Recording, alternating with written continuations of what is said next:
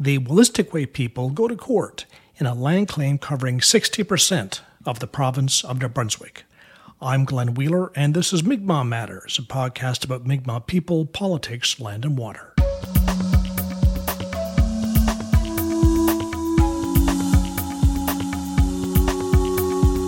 This is episode 201. Thanks for your support via patreon.com and email transfer mi'kmaq.matters at gmail.com.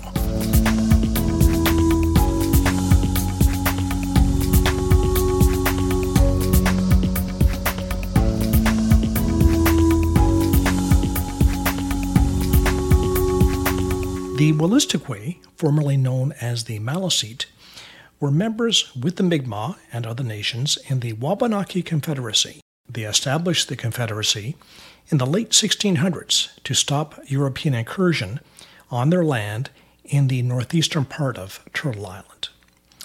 Like the Mi'kmaq, the Wolastoqey did not surrender land to the Crown. The peace and friendship treaties signed by the Mi'kmaq and the Wolastoqey did not give up any land whatsoever to the Europeans. But governments in New Brunswick went ahead and gave title of Wolastoqey land to private forestry companies, including J.D. Irving and its subsidiaries. Now, the Wolastoqey are in court seeking to right this historic wrong. Our guests this week are the lawyers for the Wolastoqey on the land claim filed a year ago and amended last week. We're joined by Renee Pelletier and Senwung Luk from the law firm Olthuis Kleer Townshend. Uh, welcome to Mi'kmaq Matters. Thanks, Glenn. Thanks for having us. Yeah, hi there. Thanks for having us. Um, so, we're going to talk about uh, recent events involving the Wolastoqey people in uh, what is now Eastern Canada. Traditional territory of the Wolastoqey extends over what is now known as Quebec, New Brunswick, and Maine. And the land claim we're talking about covers, I guess, just over the half of the uh, land of the province of New Brunswick, 60% of the land, mostly on the west side of the province. And uh, Renee, let's start with you. The claim is based on peace and, and friendship treaties, which our listeners will heard will be familiar with in the Mi'kmaq context, especially moderate livelihood fishing. But let's talk about those treaties in the Wolastoqey context. Um, are they the same treaties? Uh, treaty signed specifically with the Wolastoqey? Do they have the same form as the Mi'kmaq treaties? Sure, happy to, happy to start there. Um, so there are a number of peace and friendship treaties. First of all, um, there was isn't just one. Uh, some included both Mi'kmaq and Wolastoqey. Some were Mi'kmaq only. Some had only Wolastoqey. Some had different terms. Um, we refer to them collectively as the peace and friendship treaties, plural. Um, and uh, I would say, sort of at law, that when the courts look at the peace and friendship treaties, um, they've not distinguished between Mi'kmaq rights and Wolastoqey rights. You know, the signatories of the peace and friendship treaties all have the same peace and friendship treaty rights. And um, I understand that that on your your podcast you've talked about moderate livelihood and those kinds of issues with respect to the peace and friendship treaties.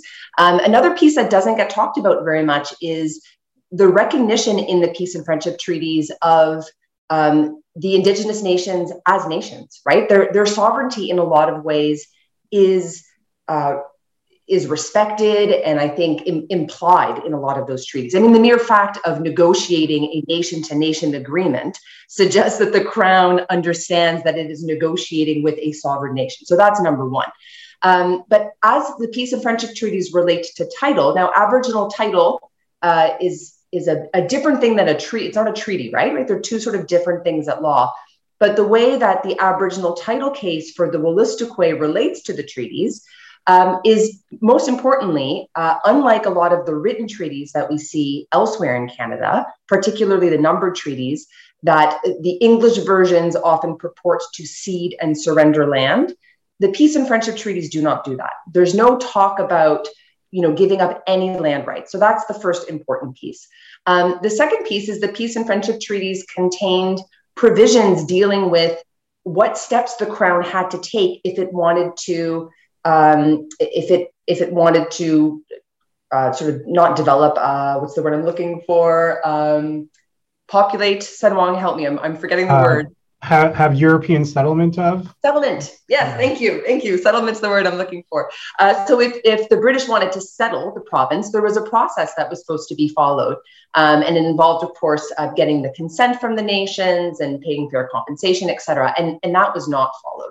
Um, so there was there's certainly an acknowledgement that the Wolastoqey, you know, and the Mi'kmaq signatories, right, and Passamaquoddy would have retained that that Aboriginal title, frankly, those those land rights. Um, and then, of course, as we know, that th- those processes were never never followed, and you know, here we are today. Senwung you added J.D. Irving Company plus some subsidiary logging companies, uh, plus some other private companies, four logging companies, and NB Power. So some private uh, entities were added to your original claim. And tell us why you made that addition. The Wolastoqey wanted to be very clear about what lands uh, they were looking to get back. And now that's very clearly set out in the claim. It's, it's I think, over, over 600 or 700 pages, and there's a list of parcels of land. Uh, and I think, you know, what's, what's kind of unique about New Brunswick in, in a way in the context of Canada is that uh, uh, a lot of the province has been privatized. Uh, so in most other provinces and in, in, the territories, uh, most of the land is still what what in Canadian law is called crown land. Uh, you can't see me on the podcast, but I just use uh, air quotes around crown land. Um, yes.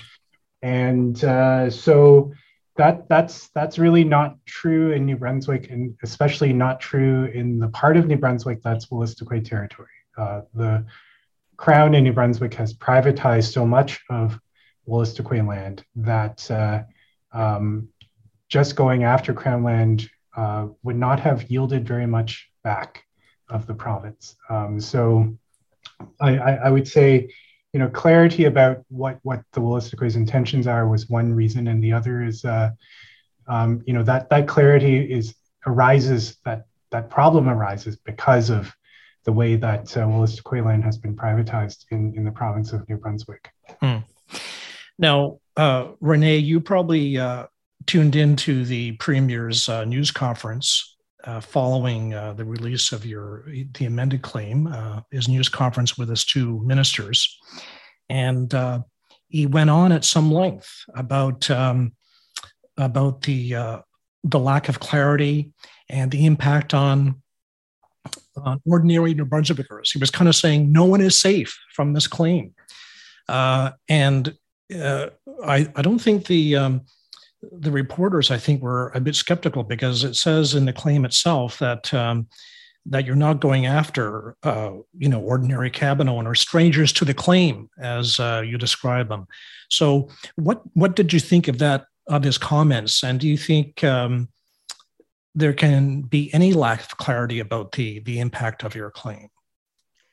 Those comments were really disappointing to hear because, um, you know, as Senwung mentioned, one of the reasons for the amendments was to give clarity, right, to provide that assurance to, you know, everyday New Brunswickers that that they didn't have to worry about um, the claim impacting their property rights. And as you pointed out, Glenn, it's very clear in the claim. We have two paragraphs, three really, but two that are that are explicitly clear, make it very clear that uh, no relief is sought against fee simple owners who are not named as defendants.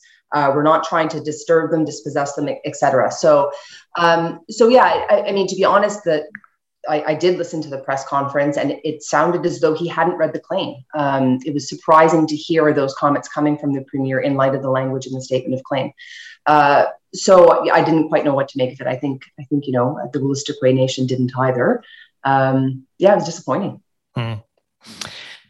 Now, Senwung you you mentioned um, the the private uh, the private operators here and the the lack of crown land in um, in New Brunswick. And um, as uh, as Chief Patricia Bernard has has uh, mentioned in her comments, many of these companies got land for next to nothing, uh, given land by the crown, which was not theirs to give.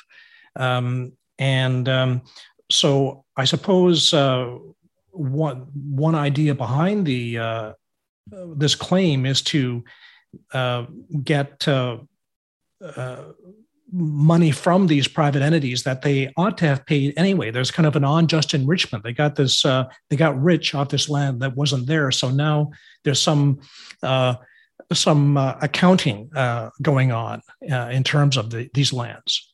I mean, I, a couple of things. I would say uh, what what the claim asks for in terms of compensation is from the crowns only and not from the private landowners. Uh, so I, I think you know the, the idea behind that is that it was the crown's responsibility to protect that land and not to give it away without indigenous permission and so you know if you're a private landowner and you ended up with this land well you know it, you, you you got it you know maybe for for below market value and that's that's why you know canadian law may not protect you uh, in, in holding you know what is property taken from the Wolastoqey without without uh, without without legal right, right? So uh, so they, you know, but but uh, in terms of compensation, the Wolastoqey aren't seeking compensation from the private uh,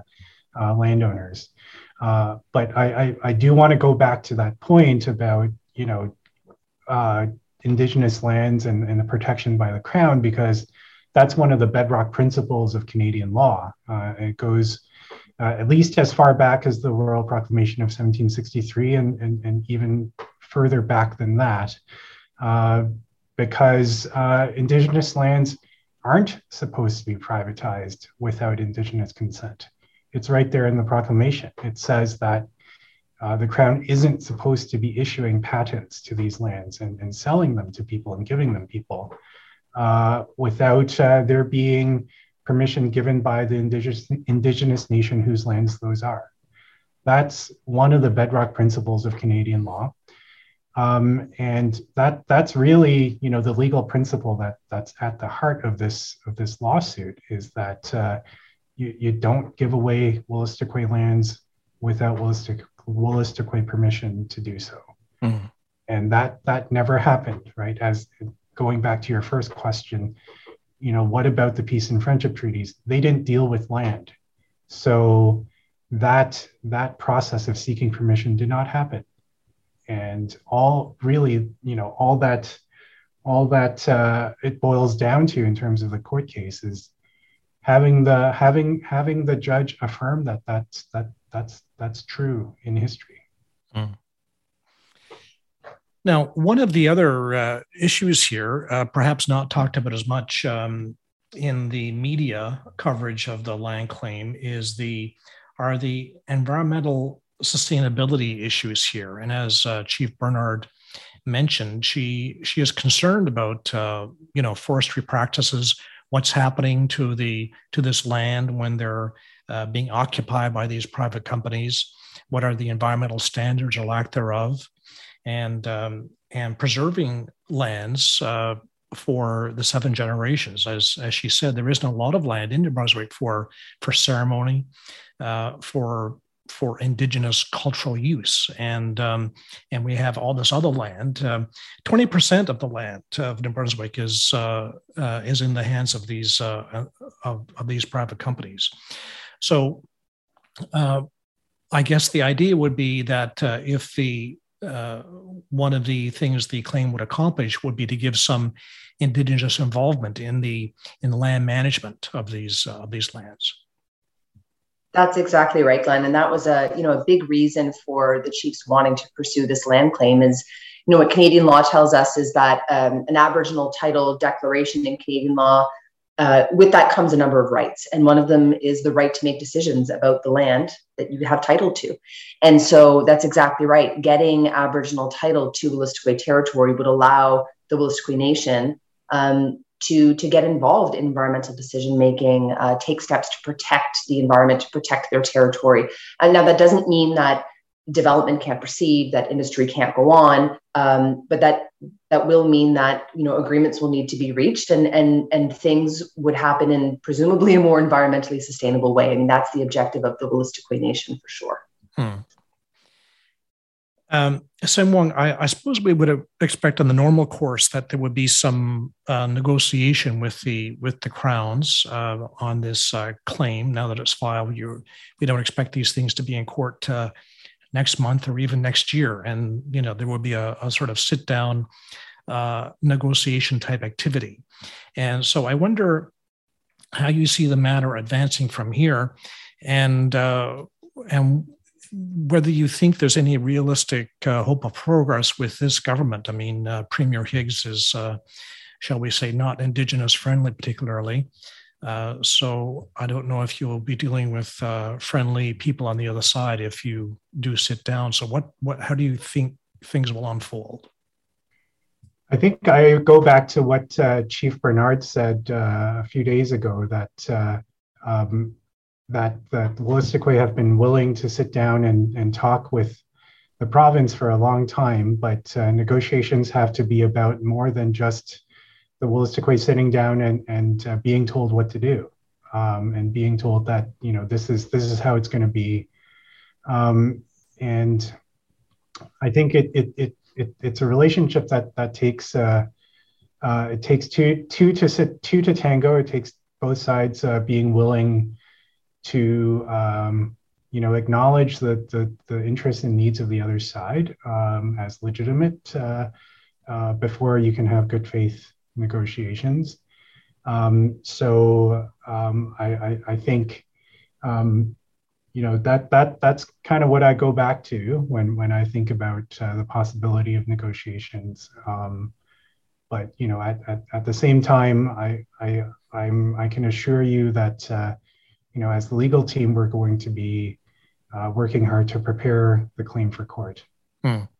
And have, have, would you have had any meetings with provincial officials uh, thus far? Is it? I'm not sure how the process works, or but would you have had a, you know, a briefing with them to explain, you know, the issues before the claim was filed, or ha- has there been any communication to this point?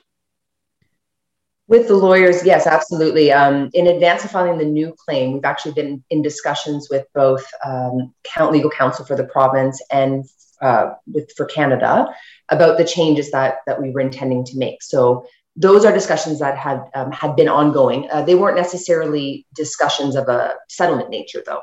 Um, right. So those kinds of talks haven't happened. Right. That, that was kind of a, a, technical briefing about the, the elements of your claim. So, I mean, I guess that makes the Premier's comments interesting because uh, there could be no doubt uh, about any lack of clarity that you wanted to repossess the homes of uh, individual New Brunswickers. So it puts yes, those comments in a, yes, puts those comments in a particular context. And um, so, Senwung, what would be the, the next milestone then? How, how, do, how will things unfold, do you think? Well, I think, uh, you know, hopefully we'll see the defense uh, statements of defense coming from uh, the Crowns uh, um, soon. Um, and, you know, the, there has been a, a, typical way that Crowns have defended these claims in the past um, by, you know, de- denying everything about history, denying that there ever was a treaty, denying that uh, your people exist, denying that uh, you had anything to do with the land. Um, and you know, I, I hope that it, it it's going to be 2022 soon, and uh, hopefully, you know, uh, supposedly we're in in the era of reconciliation. So hopefully, we crowns have moved beyond doing that. Um, so I, I we'll we'll see we'll see what happens. Uh, but uh, that that's that's the next thing that I, I would be looking ahead to. Right. And I suppose your witnesses, you'll have um, one of the issues here is that when uh, witnesses are put on the stand in these things, um, they're treated as um, uh, suspects in a criminal cross examination. So, has that, has the treatment of um, witnesses in these matters improved, or is it still that aggressive uh, cross examination type style of examining?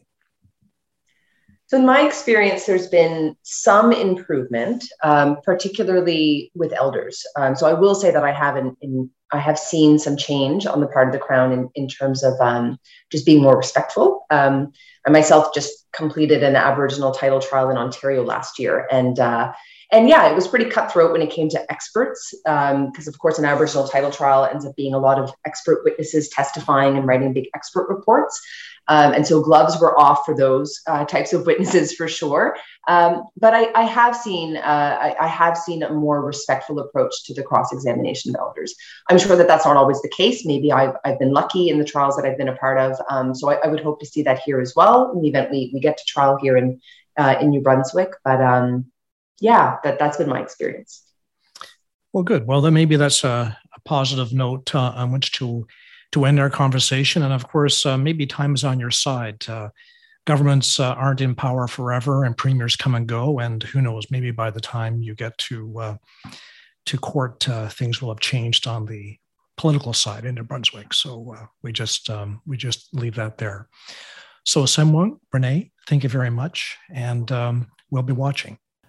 Renee Pelletier and Senwung Luk, lawyers for the Wolastoqey in their land claim against New Brunswick.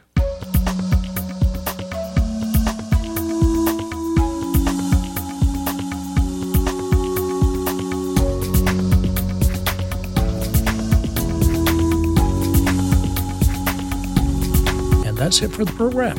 Allison Baker is the producer of Mi'kmaq Matters. Like us on Facebook and follow us on Twitter for the latest Mi'kmaq news and views. I'm Glenn Wheeler, Msit No'kmaq.